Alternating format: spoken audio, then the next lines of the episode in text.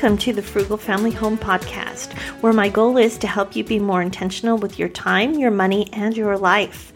I'm your host, Shelly Olson from frugalfamilyhome.com.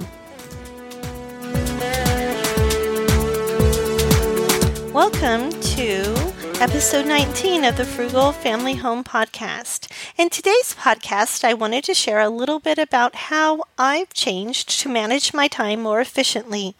It's been a process over the last few years, with the biggest changes coming in just the last 12 months. But I feel right now I have a handle on how to use my day efficiently, or at least most days, because there's always going to be days that don't go as planned. Before I started blogging, I had lots of extra time on my hands. We would finish homeschooling, do what we needed to do around the house, and then the rest of the day was open for whatever we wanted to do. But after I started working from home, my time became more limited. I suddenly had too much to do and no time to do it. After a while, I found a new balance and just kept going. But I always felt that something was getting shortchanged each day. I had to give up something I really wanted for something I had to do. It wasn't a good feeling. Maybe that is how you feel too. To get a handle on my time, I first had to decide what was important to me. I needed to know why I was doing the things I was doing. That's what you need to do too. You need to determine your priorities or goals. I know it seems weird to talk about goals when talking about time management, but without knowing what you want to accomplish, either short term or long term, how can you determine what is really important? You also need to know why certain things are important to you. Knowing your why behind what you do can keep you motivated when things don't go the, as you had hoped. Knowing your why can keep you focused on what's really important. The first step is to determine what is important to you to get done each day, each week, or each month. It's easy to drift from day to day doing what is needed right then. It's harder to live with intention and think about what we really want to get done or what is most important.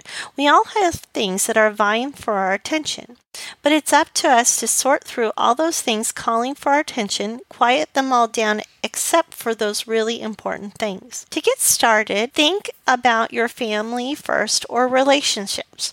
What is the most important to you? What do you need to do regularly to build up and keep those relationships strong? What do you want to do with your spouse, your kids, your extended family, and friends? Write those things down. Write down who is important to you. Have written down who is important to you.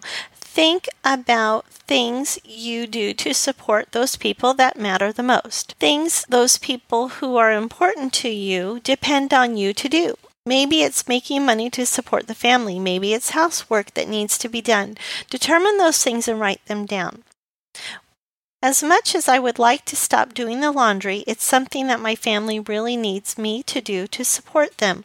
I love to cook. I don't mind starting the washer or throwing the clothes into the dryer, but folding seems so futile to me. But I do the laundry because it's important for my family to have clean clothes to wear each day, and I even fold them and put them away to keep our house looking nice and neat and clean, even though it's something I don't really enjoy doing. There might be things that are important for you to do too, but you don't really feel like doing them. And that's okay. We need to recognize them and be sure to add them into the tasks that are important for us to do. The next thing to think about is our work.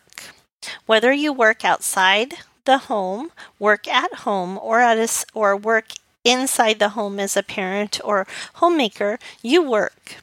But do you keep that work in check? With my job blogging, it's easy to get carried away because there is always more work to do than there is time. It can easily eat into my family time if I let it. So I know it's something I need to keep in check. Those of you who work outside the home, this can happen to you too. Think about what you need to do to do your job well, but not cut into your time with the people or or run into things that are important to you. It takes balance to live life well. If you give all you have to your job, nothing will be left for those who are important to you. There might be other activities that are important to you too. Maybe you volunteer or, or are in a club. Be sure to consider those things also and add them into your list of priorities. Once you have your priorities determined and the tasks you do to support the people that you love, it's time to apply those to your to do list each day. If you don't have a to do list for each day, I would encourage you to make one.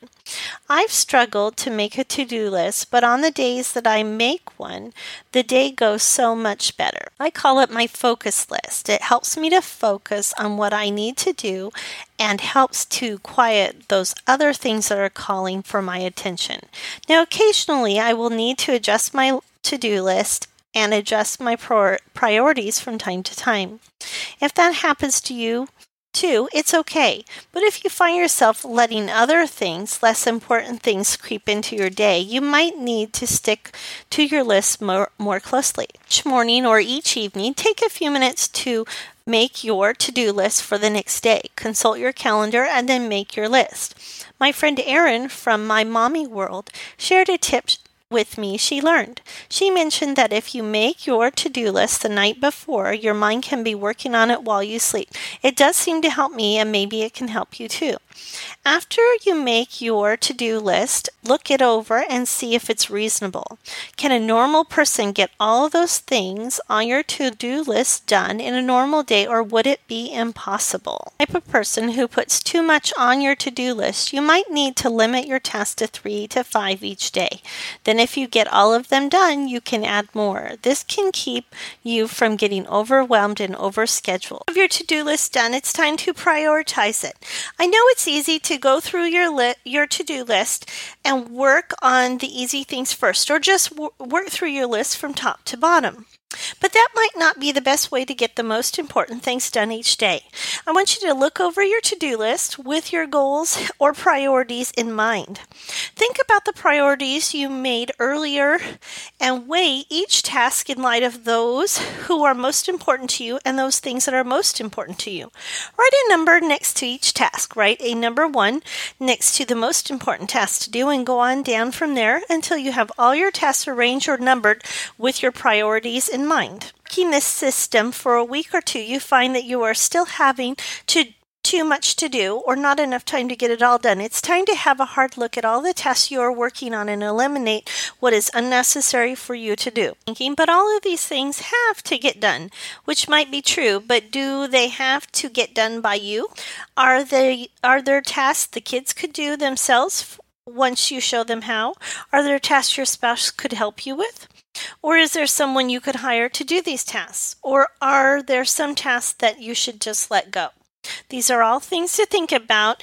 And if you're running low on time, even though you are trying to concentrate on the most important items on your to do list, it's time to try to eliminate the tasks that you don't really need to do or that you could delegate to someone else. Sometimes we take on tasks to help others only to bog us down and not leave us enough time for the things that are truly important. You need to give yourself permission to say no. There are many activities I could be doing each week, but I don't because I have other things that are more important or align with my goals that I want to do.